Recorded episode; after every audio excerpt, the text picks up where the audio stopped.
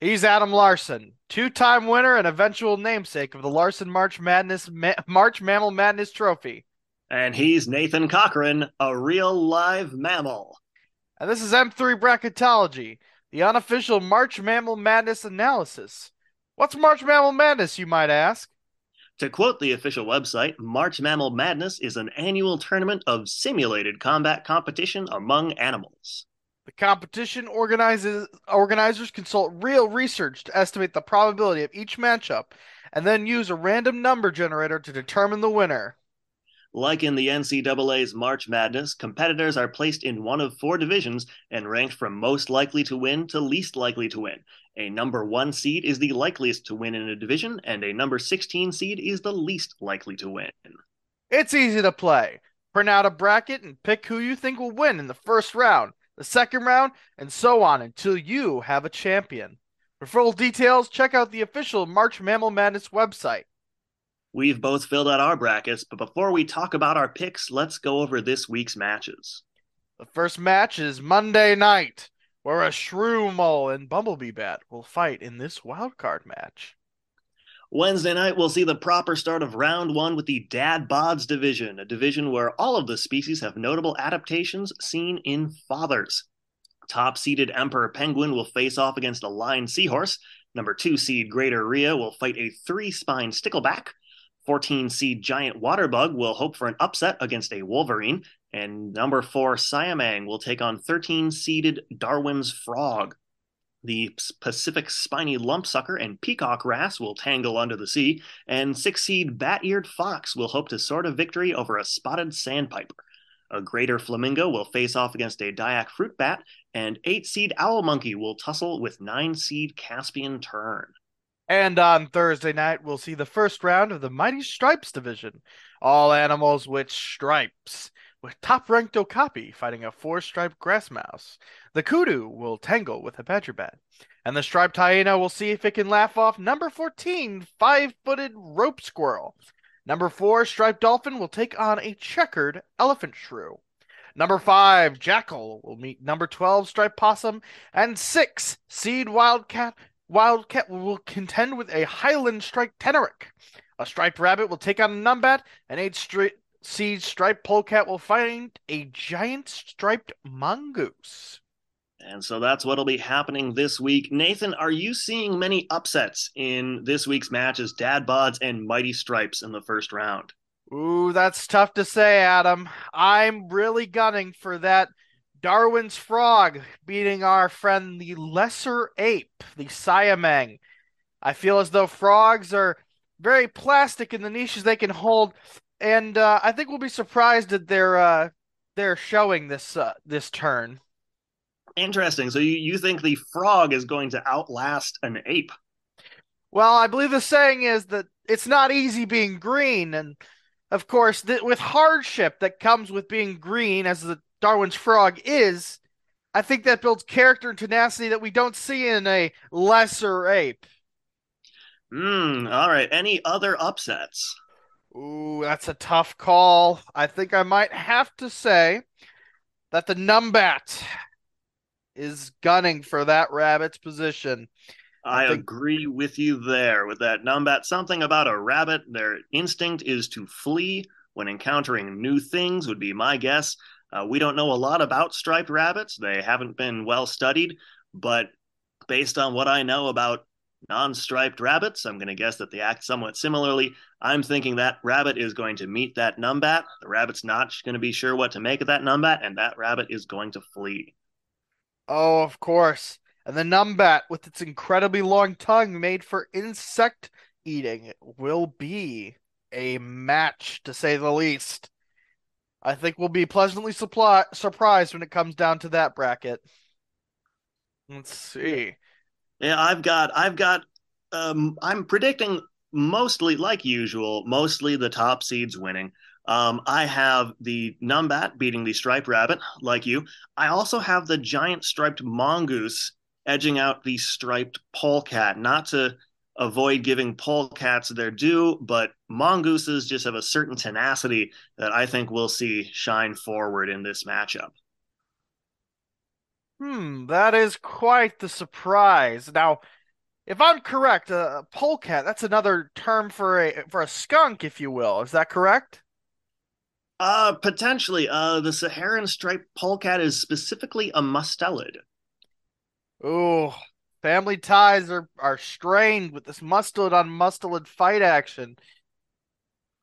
Well, That's a now, tough call. the giant striped mongoose is not a mustelid. It's in the family Eupleridae, um, which includes uh, it's pretty much just mongooses. It looks like only ten known living species. I thought the plural was mongoose. These these mongoosei, perhaps. Mongai? I'm not yeah, sure the how Mongols. I thought we had a wall for that. I think that's something else, Nathan. Oh, okay. My apologies. I believe I I think they're gonna it's going to be a close one on this, but I will concede the striped polecat might not have it in the bag just yet. As for dad bods, however, I think the Wolverine has to watch out for the careful tenacity of the giant water bug. The, the giant water bug, the the insect that weighs like less than an ounce. Yes, yes. I think the the the aquatic niche that it's able to hold will give the Wolverine a run for its money and make it go back crying to Hugh Jackman. So so walk so walk me through this. So you've got a wolverine. It's somewhere in the Canadian Arctic, and then through March Mammal Madness magic, a giant water bug is swept into the frozen boreal forest. Of course, this is um is quite similar to the Miracle on Ice. If you remember that. That happened before we were both born, I believe. Yes, it definitely happened before we were born. Um, I don't remember a whole lot about the Soviet Union being uh, particularly uh, current for uh, things in my life or yours. Um, now, uh, looking past the first round, uh, who do you have in the final roar? The final roar. Oof. I have uh, I have the bee in Animal Engineers in my final roar. And I have uh for Animal Engineers, for Dad Bods, I have the Emperor Penguin. For Comeback City, I have a bit of an upset. I'm going all the way in on the Cole on the Dik Dik. The Dik Dik. Okay. Oh yes. I think about- that name will take it far. How about Mighty Stripes? Mighty Stripes, that's a tough one. Ah, I think I have to give it to the Dolphin, Adam. The Dolphin. Okay. Out of both of our final roars, we don't have any of the same picks. I have Goanna taking Animal Engineers, the Wolverine winning in Dad Bods, the Sea Otter winning in Itty Bitty Comeback City, and for Mighty Stripes, I have the Okapi triumphing there. And then in the final, I have the Okapi beating the Wolverine. How about you? Ooh, if we come down to an Okapi Wolverine, hmm, that's a toughie. I think given the popularity of the Marvel Cinematic Universe, that the Wolverine will have much funds to use in its fight. Of course, that does not excuse the the scarcity and the uh, the ability to camouflage that the Okapi has, if we are to assume it's in its forested domain. Um, I so I think I'm gonna have to agree with you here. I'm gonna say it's the Okapi will take the upper hand, however. Who do you have in your championship winning? My championship, I have the Dik Dik taking it all. You have the Yeah. Dik Dik taking it all. Uh, uh, why do you think an animal that's less than two feet tall and has a habit of running away from danger uh, is going to uh, win this year's March Mammal Madness? To be frank with you, Adam, I have a gambling addiction. and of course, I like to take a good bet. I don't like I don't like its odds, but I like its spirit and tenacity. That's why, of course, I am a Chicago Cubs fan because I root for the underdogs and people who haven't performed well in decades. I don't know. This small antelope has a big heart, and in March Mammal Madness, that's what really counts.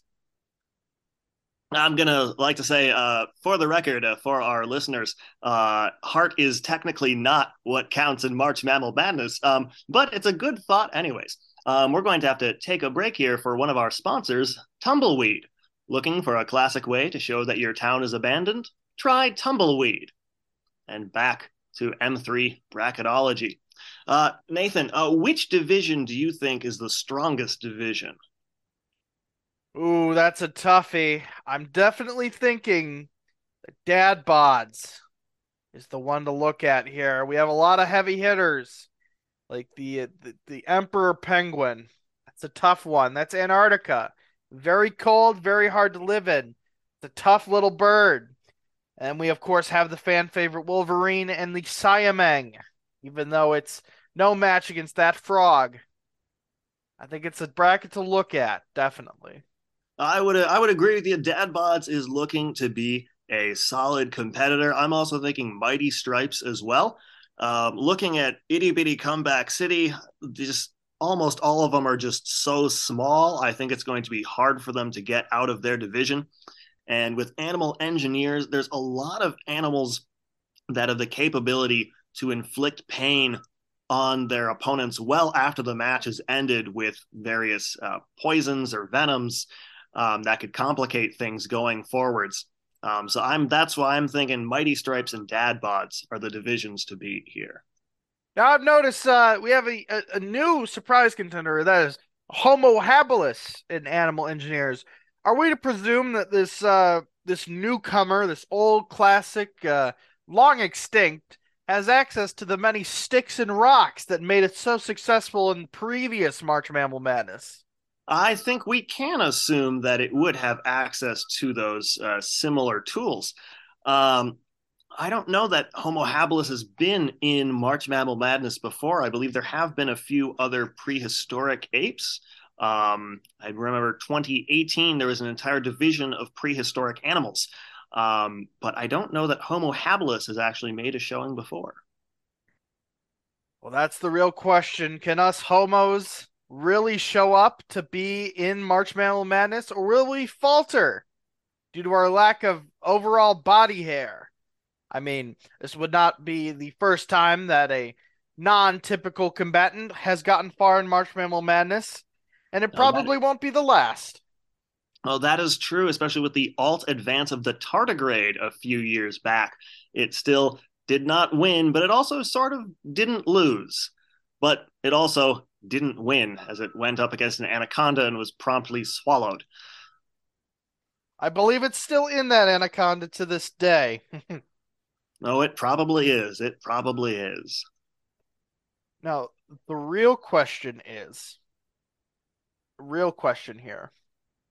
Do we consider the cathedral termite a singular termite or the entire colony? That is one of the questions I've had about this year's matchups. Uh, generally speaking, all of these animals, no matter how social, it is only one solitary individual in March Mammal Madness. Now, it's the most fightingest individual of that species that you can find, but it's still only one, with the exception of last year when there was a division where all of the animals in it were in a group. Um, that was how you had the pride of lionesses advance so far because it's a pride of lionesses all working together. Um, in this case, it's hard to really imagine how a single termite is going to move ahead in the competition or even how other animals are going to even encounter it if it's in its home habitat and it's sitting inside of an otherwise empty termite cathedral, so to speak, for that cathedral termite. What a shame for the termite. What a shame. Although it's not have it does not have the stiff competition right off the bat. In fact, going after the dung beetle. Whether or not dung will be provided during the matchup has yet to be seen by the organizers. I would suspect that if there is dung near the termite mound, the beetle might actually be more attracted by the dung than in any sort of fight with a termite. And so the beetle would exit stage left and leave the termite as the winner. Hmm. These are the hard questions we have to ask during March Mammal Madness, of course. Now, we've got another sponsor here, uh, North Dakota, voted by residents of North Dakota as the second best Dakota. Try North Dakota at some point, if you have time. Lots of it. Back to M3 bracketology. Let's see here. Oh, Silky Anteater. That's quite the interesting combatant here. Um, the texture itself being silky, um, the fur. Will that prove advantageous when it comes to fighting? What is that? An it jari it jari jari? Yeah, that's right. Well, that's what we'll be talking about next episode when we recap Mighty Stripes and Dad Bods and the wild card match, and then preview round one in Itty Bitty Comeback City and Animal Engineers. That's all we have for now. We'll be back week with our next episode. Until then, have fun with March Mammal Madness. Thank you for watching.